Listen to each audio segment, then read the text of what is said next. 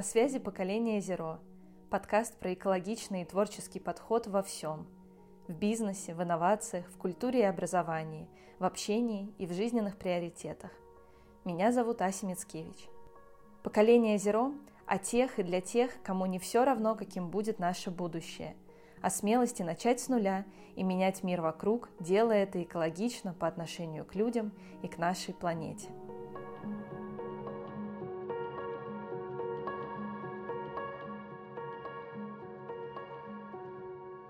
Привет! Сегодня со мной на связи Илья Гусейнов, технолог фонда «Второе дыхание». Привет, Илья! Всем привет!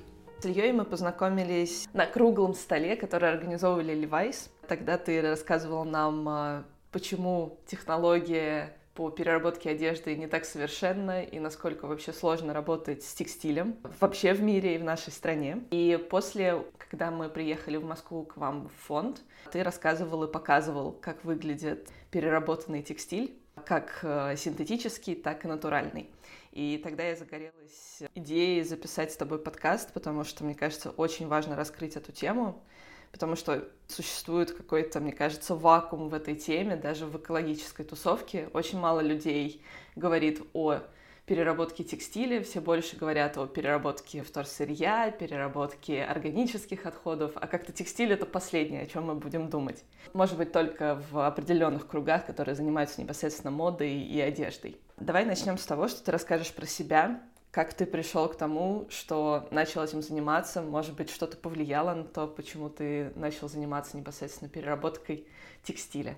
Ну да, расскажу немножко о себе. Я закончил э, текстильный институт по специальности инженер-эколог. Я учился на кафедре химических волокон, изучал их производство, получение там, и частично переработку. Вот, вообще, ну, как-то я в детстве особо наверное, не интересовался экологией, так же, как и большая часть людей там, моего возраста. То есть у меня детство 90-х прошло, да, там, начало 2000-х. Но в какой-то момент я в школе, по-моему, делал работу по изучению катастрофы в Чернобыле, и как-то на меня это очень сильно повлияло. Я понял масштаб проблемы, вообще как-то все это. Ну, не то, что понял, я немножко прикоснулся к этому. Угу. То есть, когда человечество косячит, то потом приходится очень долго убираться. Да, да, да. То есть, там такие были страшные цифры про 300 тысяч лет, э, там, пол, период полураспада и так далее и тому подобное. И это как-то на меня мне было 15 или 16 лет, да, 11 класс это был, и на меня это довольно сильно повлияло. И я считаю, что это, наверное, самое главное, что было со мной в школе. Ну, то есть все остальное как бы это хорошо, конечно, но вот эта история задала мне некий вектор. Я потом не сразу дошел до понимания, что надо заниматься экологией. Я там сначала одним занимался, потом в армии, потом я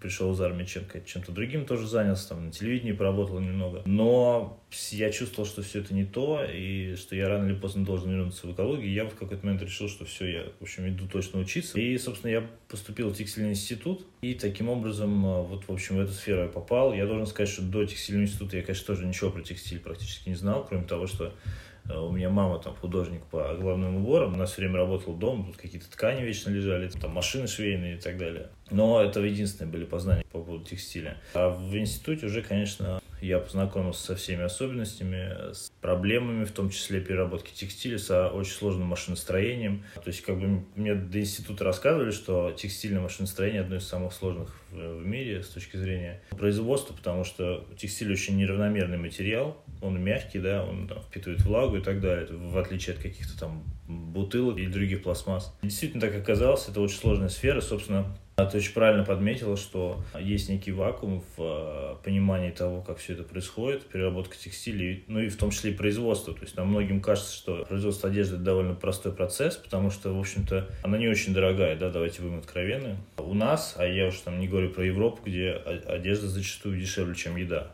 ну, то есть там какая-то нормальная вкусная еда там стоит дороже, чем одежда. Вот, это одна из причин того, что как бы Европа это первый, да, поставщик секонд-хенда в мире и как бы вот э, так, некий такой флагман fast fashion, который, слава богу, сейчас э, немножко опомнился. А, действительно, промышленность или сфера деятельности по переработке текстиля, она практически нигде не освещается. Отчасти потому, что там очень много проблем нерешенных. То есть, если у нас есть отходы в виде бутылок и других фракций э, полимеров, которые в целом как бы известны, как перерабатывать. Вопрос там, как собрать их, например. Ну, то есть это такой же второстепенный вопрос в некотором смысле, да, то есть там сбор, э, пропаганда, там, как людей научить и так далее. То с текстилем все намного сложнее, потому что технологий как таковых нет, и нужны большие инвестиции, соответственно, в эту сферу. Но я продолжу про себя. То есть, как только я там, закончил институт, ну, естественно, я сначала думал, что я пойду работать, сейчас я буду там экологию все там, поправлять. Но в итоге выяснилось, как бы, что по большому счету экологическая сфера деятельности у нас в стране, ну, я думаю, что во многих странах она ограничивается как бы неким документальным оборотом. То есть важно подать отчет, а не, собственно, снизить цифры в реальности, которые в этом отчете указаны. И поэтому я немножко, наверное, разочаровался. То есть пока там я искал работу, на какую-то практику ходил в экологические там, организации, которые занимались там расчетами и так далее. Но я понял, что как бы все это немножко не, не про экологию. И такой взял некую паузу на обдумывание. И там через пару лет я все-таки э, после института попал в текстильную лабораторию работать, где, собственно, я работал инженером-химиком по изучению там, свойств химических волокон, и не только. То есть там у нас все умели все, поэтому, по большому счету, я познакомился со всеми как бы, методами практически испытаний текстильных волокон, разрывные машины различные и так далее, стирание, стирки, все такое. И это, конечно, дало мне большой толчок вперед, потому что я в какой-то момент после института несколько разочаровался, уже подумал, что, наверное, все-таки экология это не то, я, наверное, ничем, не буду этим заниматься.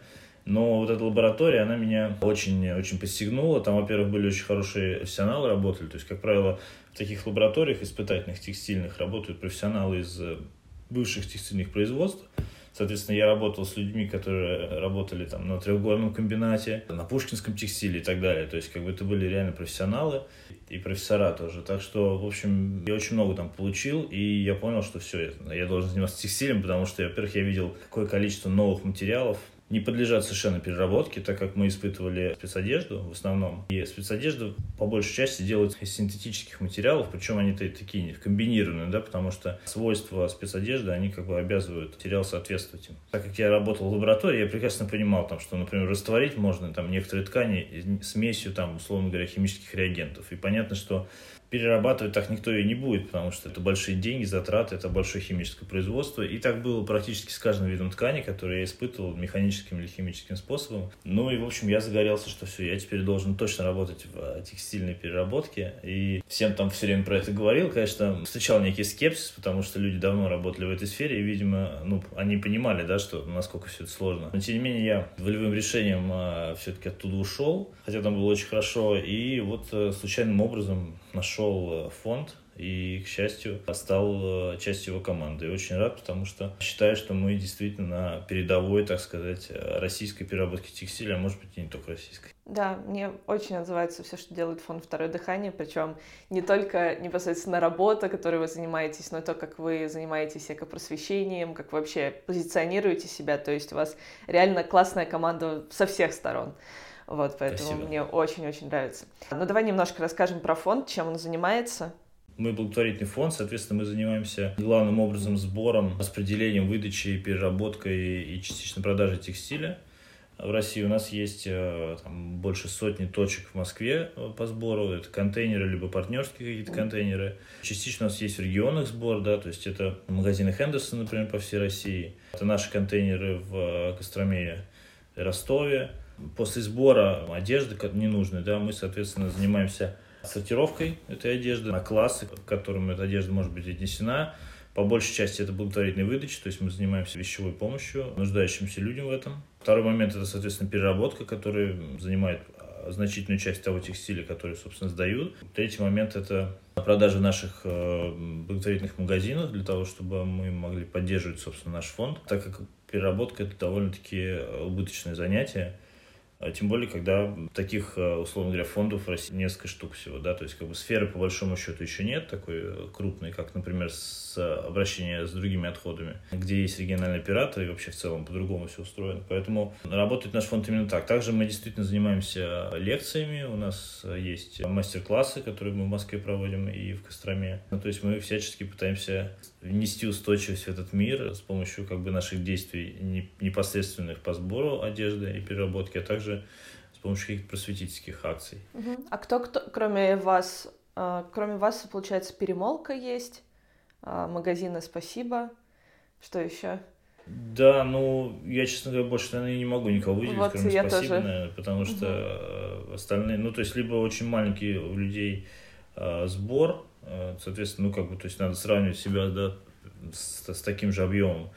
А, но у нас как бы есть, э, периодически проходит программа стажировки для социальных предпринимателей из регионов, из, ну, из других регионов России. Это как вторник уже... в каком-то городе тоже у нас в Сибири, Да, да, да, да, да, да, по-моему, Иркутск, если не изменяет память. Да, по-моему, Иркутск. Ну, то есть у нас есть несколько партнеров, которые в регионах, в дальних регионах России, соответственно, тоже uh-huh. открывают секонд-хенды и также пытаются развивать эту сферу, это очень приятно.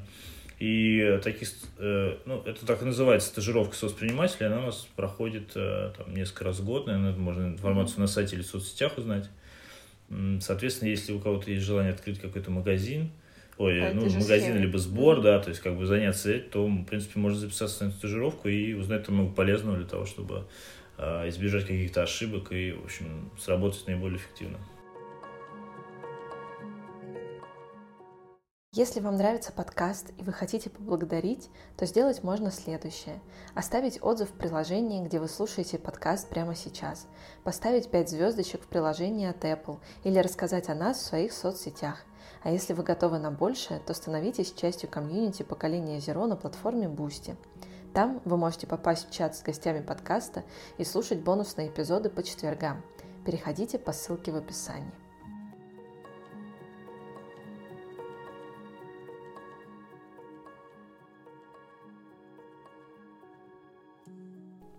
Давай перейдем к самому интересному и самому сложному и непонятному. Как устроен процесс переработки текстиля в вашем фонде? Ну, как я сказал, сначала вся одежда проходит несколько стадий сортировки, да, э, сначала первичная, это когда мы просто делим на какие-то общие фракции, чтобы понимать, что куда идет. Это у нас происходит как в Москве, так и в Костроме, потому что у нас есть два склада в Москве и Костроме. То есть в Кострому, соответственно, у нас едет все из регионов, а в Москву у нас все собирается из московского региона. После первичной сортировки, соответственно, вещи, которые идут на выдаче, они проходят, э, ну, условно говоря, в отдел сортировки благотворительности, и там, соответственно, они уже сортируются по каким-то э, специальным фракциям, там это зима, лето, осень, весна, э, детская одежда и так далее. И уже после этого распределяется по местам, соответственно, где ее выдают. Второй основной этап – это переработка, да, то есть вещи, которые идут на переработку, которые сразу сортируются на это, они отправляются потом все в Кострому, где, собственно, они проходят уже вторичный этап сортировки, где, собственно, они проходят уже вторичный этап сортировки. Часть мы перерабатываем сами на наших мощностях в обтирочную ветошь или техническую салфетку. Это некие такие тряпки, да, из хлопкосодержащей ветоши, ну или одежды, да, которые нарезаются на определенного размера куски, после чего используются для протирки оборудования и так далее. Это довольно-таки обширная сфера переработки. Вместо того, чтобы использовать какую-то первичную хлопчатобумажную ткань, мы используем, соответственно, текстиль из вещей, которые уже невозможно носить, которые могут быть сильно загрязнены, например, визуально, но то есть в целом они чистые. Например, для каких-то производств это не принципиально, главное, чтобы ткань впитывала, поэтому, в общем, вполне себе аптечный ветошь для этого подходит. Единственное, понятно, что это такая низкоуровневая переработка, так как вещь, как правило, живет там несколько минут. Ну, протерли и все. То есть, есть какие-то производства. Ну да, это как бы даунсайклинг, э, но надо понимать, что э, ну, то есть без обтирочной ветоши производство работать не может, поэтому э, мы как бы тут выбрали наименьшее из зол, условно говоря, лучше уж будет непригодный для использования одежды, чем новый текстиль, да, который ну, просто да. это расточительство ресурсов, конечно. Ну, вот, соответственно, второе направление переработки – это переработка в регенерированное волокно. Соответственно, у нас есть партнеры, которые этим занимаются. Они находятся в Ивановской и Костромской областях. У них там большие предприятия, э, остались еще с 90-х, слава богу, до сих пор живы и как бы работают. И, соответственно, мы сортируем частично по составу, частично по цвету там эту ветошь, которая у нас э, поступает из Москвы в переработку. И, соответственно, передаем партнерам в зависимости от их э, хотелок. Там это может быть чистый ну, там, хлопок с большим содержанием хлопка вещи, какие-то полусинтетические, шерстяные, трикотаж и так далее. Это ватин, да, получается, вот этот? Да, да, получается в итоге на выходе э, ватин, ну, то есть регенерированное волокно – это такое общее название расчесанного текстиля вторичного. Ватин, соответственно, это некая нетканая масса, которая закрепляется либо иглопробивным методом, либо иглопрошивным. Э, таким образом, получается некая тряпка такая, наверняка многие ее видели в хозяйственных магазинах, либо где-то в детстве. разноцветная, что... смешная, да. Да, да, да, такая разноцветная, смешная. И, ну, она отдаленно напоминает, понятное дело, что какой-то там первичный хлопок, э, но вот это такой один из самых массовых, наверное, самый массовый продукт переработки одежды после ветоши обтирочной. Угу. Вот, но тем не менее, это используется в качестве шумоизоляции, в качестве межвенцового утеплителя, например, э, да, при строительстве домов там укладывается вместо льна Вот раньше лен пахли, да, там забивали между бревнами, теперь кладется межвинцовый утеплитель, так шумоизоляция, как я сказал, набивка для матрасов также используется, то есть, ну, это может быть не в виде ватина, а просто измельченная масса волокон. Вот. Ну вот э, в таком направлении все это работает. Мы стараемся как бы заместить как можно больше импортированного текстиля, которого в России до сих пор очень много, и который используется и для обтяжечной ветоши, и для РВ. Так как у нас в России собирается практически ничего из текстиля не собирается, да, если взять общую массу отходов, которые есть, да, то, ну, я надеюсь, скоро мы сможем начать замещать уже серьезно этот объем, который импортируется. Угу.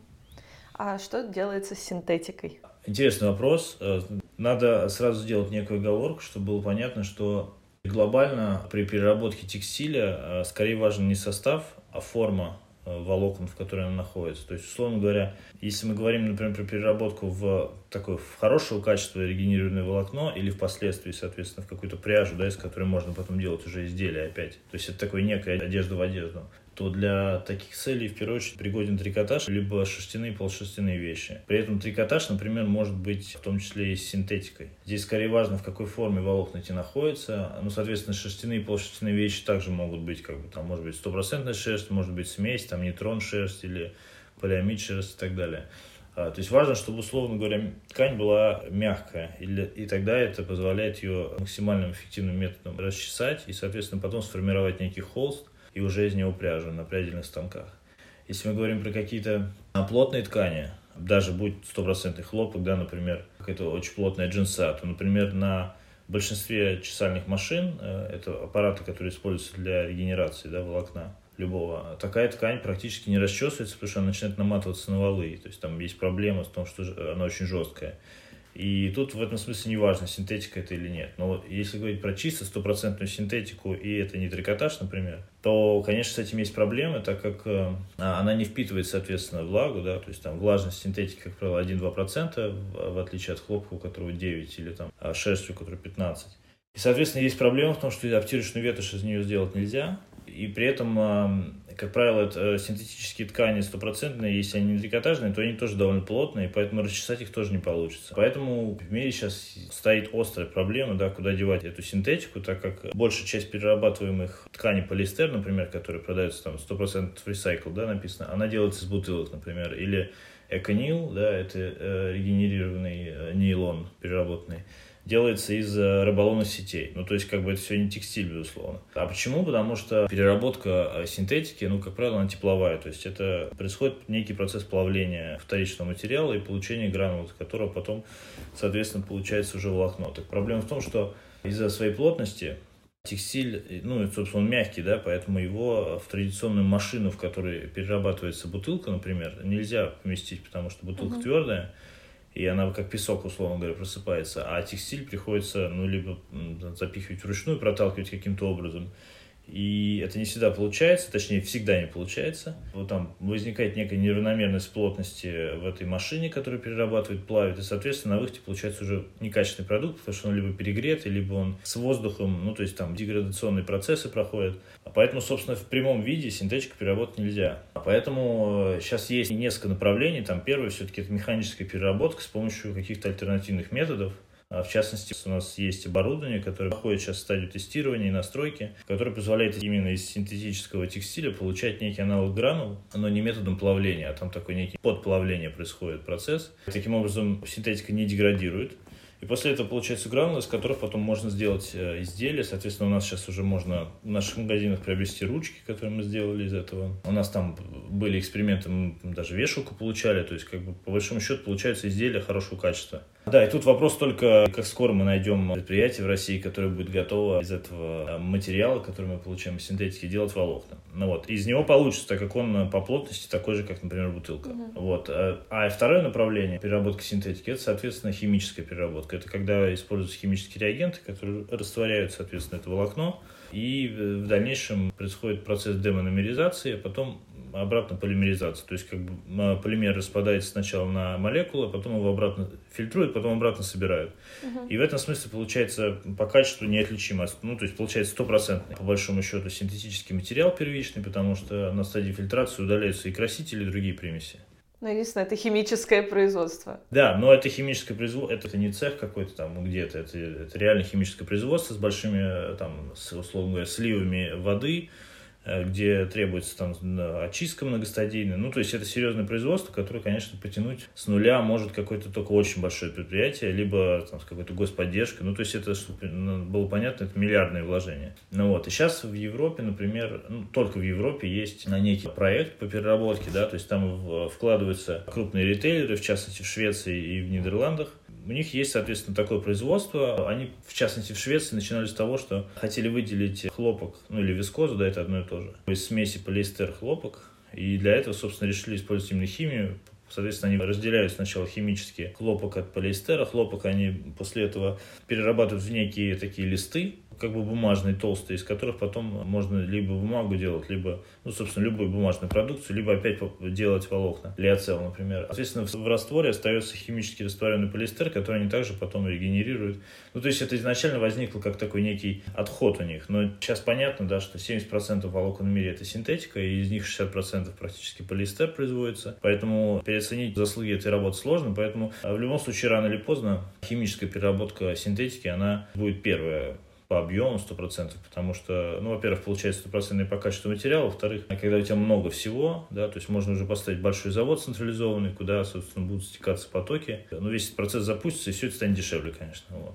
Поэтому, ну, это такое некое будущее наше, а пока, да, пока есть возможность там перерабатывать, как вот мы пытаемся это делать, да, на вот этой некой машине. Кто-то в небольших количествах подмешивает измельченную синтетику в РВ. Это тоже можно делать, но просто надо понимать, что она не жарко, не холодно делает, условно говоря, этому материалу, да, и то есть теплоизоляционные свойства у нее низкие, поэтому ну, например, с точки зрения э, там, межвинцового утеплителя, это просто как наполнитель. Понятно.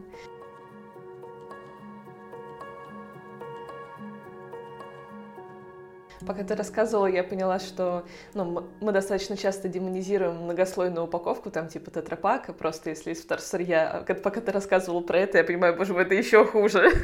это же еще ну, страшнее, да. потому что тетрапак — это хотя бы склеенные куски, их реально проще разъединить. Да, да, их а можно механически нет. разделить, да, да. А, а текстиль, ну, то есть смеси текстильных волокон механически разделить невозможно, да, то есть они, ну, то есть они на стадии придения, условно говоря, в нитку вкладывается 50 нитей э, синтетики, 50 нитей хлопка. И они перекручиваются, закручиваются, несколько раз запариваются, окрашиваются, и потом, ну, то есть их можно только в микроскоп разделить, ну, увидеть, что они разные. Угу.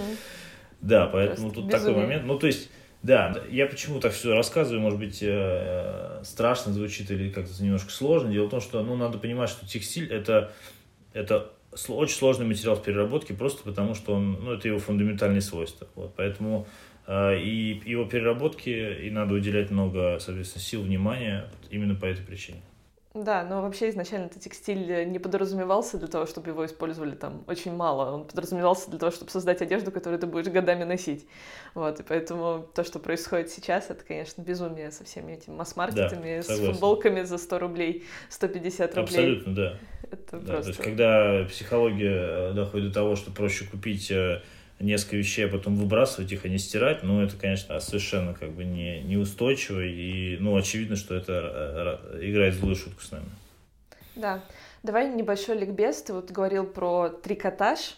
А что, чем отличается трикотаж от другой ткани? Потому что, мне кажется, многие люди будут в растерянности, что же такое трикотаж, почему мы о нем больше говорим. Да, я понял. Ну, э, соответственно, трикотаж — это вся одежда, которая э, тянется в обоих направлениях. Uh-huh. Ну, то есть, например, если вязаный трикотаж, да, вязаный свитер, его можно растянуть как э, ну, в горизонтальном, так и в вертикальном направлении. Uh-huh. Да, соответственно, то же самое касается каких-то джемперов, маек, например, неплотных, да, то есть это все трикотаж. Э, но если говорить про технический, то это делается на специальных станках, которые отличаются от ткацких. То есть если ткацкий станок, который делает ткань, это основа его ток, да, это когда переплетаются строго перпендикулярно две нити и все это происходит под натяжением, поэтому ткань получается плотной. Как правило, тянется она только по утку, то есть по, ну, по одной стороне. Собственно, почему? Потому что уток, э, он короткий, э, а основа это очень длинная нить, на которой все это, в общем, пробивается во время процесса ткачества. И, соответственно, переработать это сложнее, потому что ткань находится под напряжением. Ну, то есть ковер, а трикотаж, назовем это Да, ковром. ну, как бы можно сказать, да. да, ковер абсолютно. Ковер делается просто на огромном ткацком станке, но если говорить про какие-то ткани, там, например, э, постельное белье, да, то это все делается на маленьких ткацких станках, небольших. Вот. А трикотаж, соответственно, это делается на таких револьверных автоматах, и там тоже переплетаются нити, но это происходит с помощью петлей. Трикотаж – это такой же процесс, как вязание, только на автомате. Вот, соответственно, из-за этого, из-за того, что там нет напряжения, они, они, соответственно, не перпендикулярные, из-за этого изделие э, находится в таком мягком состоянии, и его легко расчесать на чесальных машинах, потому что, ну, наверняка многие замечали, если там, попробовать отрезать ниточку трикотажа, то если берешь за ее конец и тянешь, то вещи довольно быстро расходятся. То есть, как правило, это видно на каких-то манжетах, если кто-то ремонтировал манжет, если отрезать часть манжета и взять просто нитку, то трикотаж начнет расходиться сам по себе. А с тканью так не получится, потому что из ткани нужно каждую нитку выдирать с каждой стороны. Вот, еще не факт, что получится. Поэтому, собственно, трикотаж в этом смысле более предпочтительно. Но тут понятно, что есть вещи, которые с трикотажа делать нельзя, а есть вещи, которые, например, можно. Ну, с точки зрения просто технологий и назначения.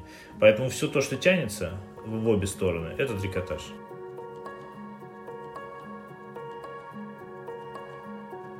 Что нужно для того, чтобы заняться переработкой? Я понимаю, что хоть вы и большой фонд, но страна у нас еще больше, а мир тем более. А, может быть, мы кого-то вдохновим а, на создание своего небольшого цеха. Что для этого необходимо, с чего нужно начать? В любом случае, если задаваться вопросом переработки, то нужно в первую очередь понимать, куда сбывать, собственно, продукцию, которую ты будешь производить а, будь то РВ, будь то обтирочный ветошь, э, это, ну, то есть нужны потребители. Соответственно, очень важно перед тем, как там что-то открывать или делать какой-то бизнес-план, посмотреть рынок там вокруг себя э, на предмет предприятий, которые будут закупать э, эту продукцию. А помимо этого очень важно понимать, что и без этого работать, ну, я считаю, что переработки нельзя. А, надо понимать, что если ты будешь, например, собирать одежду у населения, да, то есть ненужную, то у тебя неминуемо будут хорошие вещи. То есть, и надо понимать, что хорошие вещи всегда выгоднее использовать повторно в качестве вещи, нежели э, порезать ее на обтирочную ветошь. И, собственно, мы так и делаем. Максимально выбираем хорошие вещи, которые можно носить. Поэтому у нас несколько стадий сортировки и опытные сотрудники. И только те вещи, которые уже мы понимаем, что носить невозможно, мы, соответственно, их уже перерабатываем. А также это касается какого-то брака, да, которые там могут сдавать какие-то текстильные предприятия. Бывает ситуация, когда вещь вроде как бы новая, а носить ее, например, нельзя, потому что там может быть краситель не закреплен, либо какой-то а, большое количество там химии оказалось. Так, ну, из-за технологического процесса все бывает.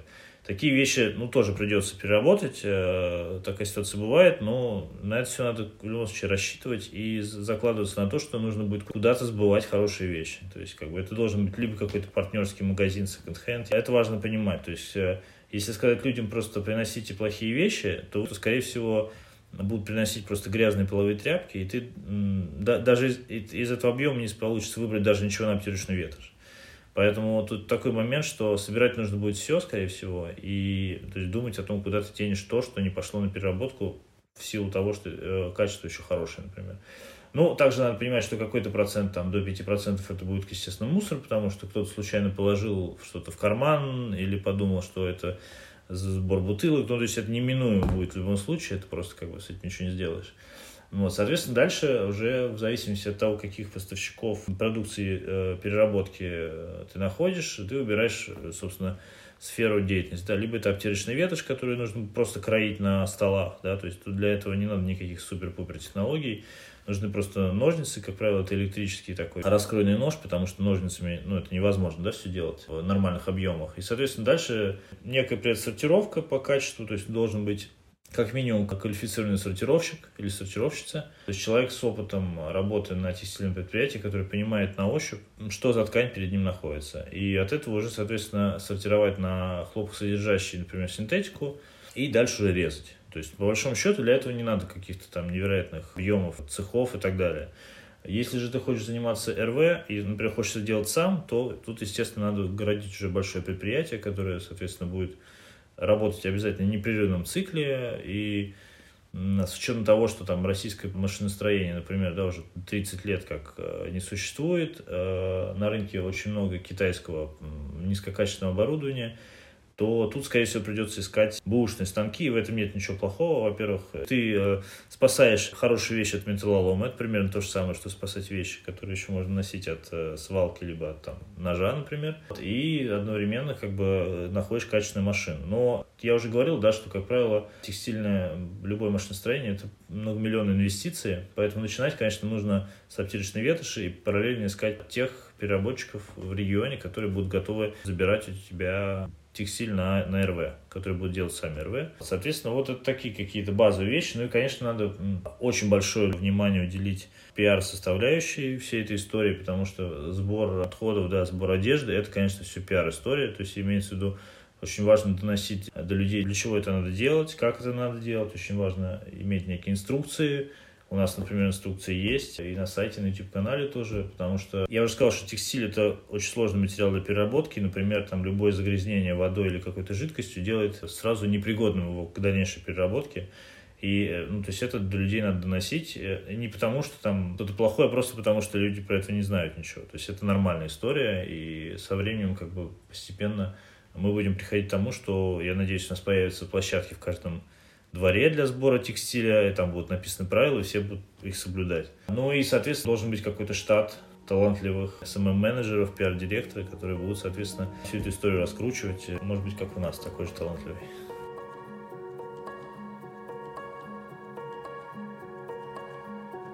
Расскажи, пожалуйста, про такие деликатные ткани, как э, чулочки, носочки, белье, mm-hmm. почему их не принимают на переработку, в чем сложность. А, и mm-hmm. я так понимаю, это как раз один из загрязнителей, назовем его так, э, потому что это точно то, что вам бросают постоянно, но то, что uh, вряд ли да, можно да. переработать.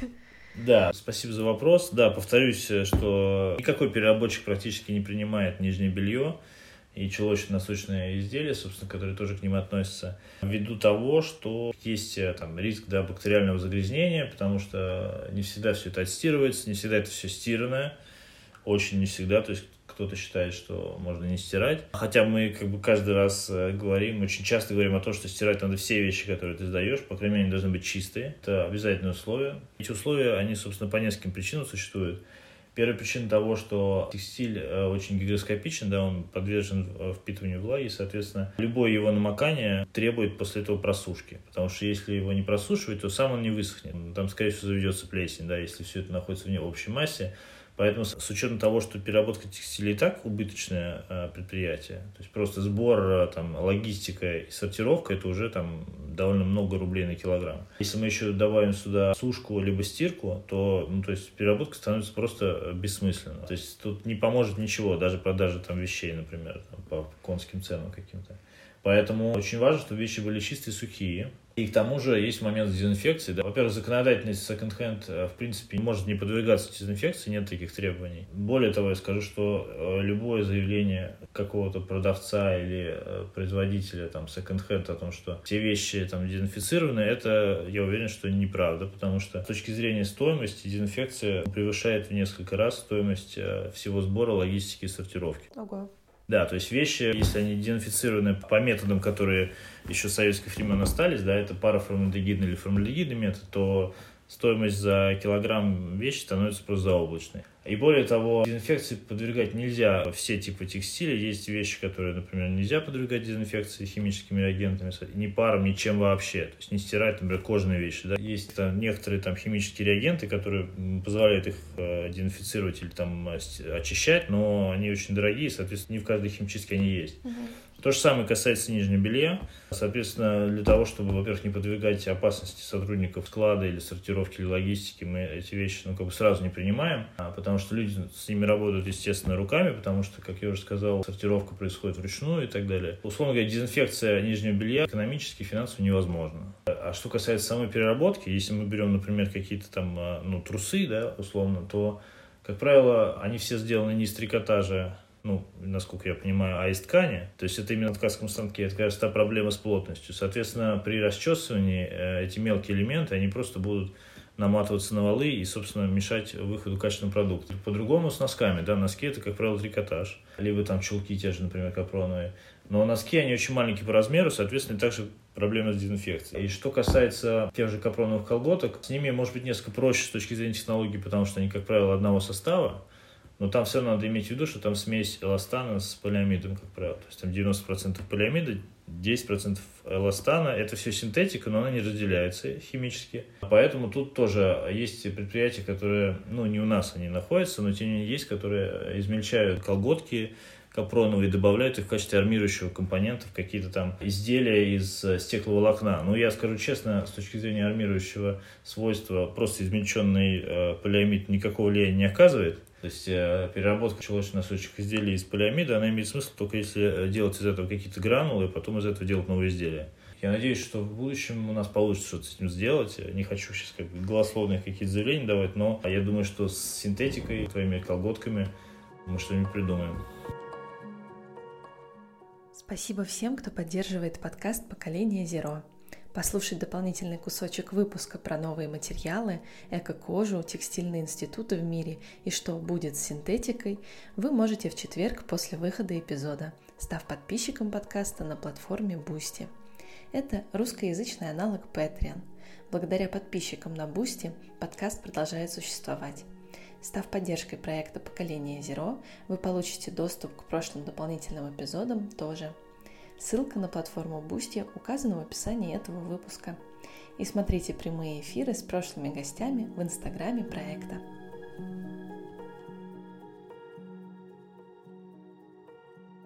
Я всегда поражаюсь, когда попадаю в какие-нибудь музеи. Например, в Выборге есть э, музей, посвященный крепости, и там э, рассказ про людей, которые работали, и стоят вещи, женщин, которые работали в школах, и платье, которое женщина носила 25 лет. Она, то есть, mm-hmm. ну, там, реставрировала, добавляла кружева, воротнички. Но 25 лет она носила одно и то же платье почти каждый день. То есть у нее было парадное платье и каждодневное, будничное. Ну, мне кажется, к этому концепту люди уже очень как-то странно относятся, хотя мне кажется, это так классно, когда у тебя очень мало вещей. И когда мы с мужем уезжали в кругосветку, которая в итоге не состоялась из-за ковида, mm-hmm. у нас было два рюкзака. У него рюкзак и у меня рюкзак. Да, мы, конечно, ездили в Азию, там не особо нужные вещи, там, в принципе, жарко, но все равно это были все наши вещи с документами. И это настолько классно, что тебе не нужно весь свой гардероб тащить, какой бы он красивый не был и так далее это так здорово, что раньше у людей было меньше заморочек из-за одежды, и из-за этого было меньше заморочек из-за переработки текстиля. Согласен, абсолютно, да, да, да. Это, конечно, такая ирония судьбы, что раньше очень хотелось больше вещей, но не было возможности, а сейчас уже не знаю, даже хочется поменьше вещей, но качественную вещь не всегда можно найти, чтобы ее долго носить, поэтому приходится как бы, ну, ее периодически менять, потому что я думаю, что люди, в принципе, относились раньше к вещам а, более осознанно. Ну, и понятно, что из-за того, что промышленность была не развита, и все эти вещи, ну, как бы они стоили дорого в производстве, и, может быть, по качеству они были, безусловно, хуже, чем сейчас материал можно сделать, да, есть возможность сделать материал невероятного качества. Но просто а, я думаю, что люди просто к ним относились более бережно, да, ты правильно сказала, что там 25 лет латать одно и то же платье. А сейчас это кажется идиотизмом, да, но как бы почему нет, если вещь хорошая, она тебя устраивает, и она еще ремонтопригодная. Сейчас, конечно, в условиях рыночной экономики это не очень выгодно, да, то есть надо, чтобы вещь разваливалась обязательно, ее нельзя было починить, и ты обязательно пошел купил новую. Еще желательно, чтобы это было раз в три месяца, но это уже отдельная история. Тут э, это уже э, как бы в головах у нас, с этим тоже надо работать, я думаю, что рано или поздно мы с этим сделаем. Я очень на это надеюсь, потому что, мне кажется, иначе мы захлебнемся просто в одежде. Уберем Абсолютно. сначала все вторсырье, разберемся с этим мусором, там, со свалкой, а потом такие, черт, а у нас же есть еще одежда. Да, а, еще одежда есть. Я когда только начала заниматься экоактивизмом, помню, мне рассказали историю, не помню точно в какую страну присылали эту гуманитарную помощь в виде одежды. Не то это были африканские, не то латиноамериканские страны. Mm-hmm. И а, они называли, когда приезжал этот а, танкер с а, грузом, а, одежда мертвых белых людей, потому что казалось, Кошмар. что где-то произошла война, мор, чума, что так много одежды в итоге приезжает ненужной. Я и... представляю, это ужасно выглядит, да. И это реально ужасно выглядит, когда это все выгружают. Я помню это видео, просто, э, ну, поля такие с одеждой, и люди уже тоже, которые там живут, воспринимают это как, ну ладно, окей, пойду посмотрю, может, мне что-то нужно, потому что им на самом деле тоже не особо это все нужно. В таком а, количестве, все, тем более, да. В, в таком количестве. Я говорю, мор, чума, там вся Европа вымерла просто, и люди всю их одежду отправляют. Ну, то есть это такой абсурд. И это же просто одежда. Одежда, которая, ну, во время карантина особенно стало понятно, что мы носим одежду в большинстве своем для других, а не для себя. Угу. Люди ходили Абсолютно. дома в, там, не знаю, в двух вещах, и выходили, там, не знаю, на улицу, да, там уже принаряжались. Ну, то есть настолько утилитарная вот эта часть одежды, которая раньше была важнее, чем покрасоваться, она, получается, вылезла в приоритете. И я надеюсь, что что-то все-таки в сознании людей в этом плане поменяется. Спасибо тебе большое за этот рассказ. Мне кажется, было очень много интересной, иногда сложной информации. Не буду скрывать, иногда приходилось прям пошевелить мозгами, но, в принципе, этот подкаст не для того, чтобы расслабиться, а для того, чтобы что-то узнать. Поэтому надеюсь, что слушателям понравилось. Я желаю Спасибо тебе. лично успехов э, в поиске того, как перерабатывать текстиль э, более дешевыми, более классными способами, потому что понимаю, что, конечно, вы существуете за счет грантов, за счет э, поддержки партнеров. Ну, то есть фонд — это очень непростое дело, тем более, когда непростое, это связано да. с переработкой текстиля, что еще сложнее. То есть это просто сложность в квадрате, в квадрате, в квадрате. Вот. Надеюсь, что mm-hmm. все получится, и лет через 50 кто-нибудь уже будет э, спокойнее относиться как к покупкам э, среди людей, и поэтому будет одежды меньше, а тем временем найдется способ э, переработать весь текстиль, чтобы это не стало одеждой мертвых белых людей. Да, будем стараться, будем стараться. Спасибо большое. Спасибо Очень тебе интересно. большое. Пока-пока. Пока. Спасибо, что были с нами. Подписывайтесь и слушайте подкаст «Поколение Зеро» на любой стриминговой платформе. До встречи!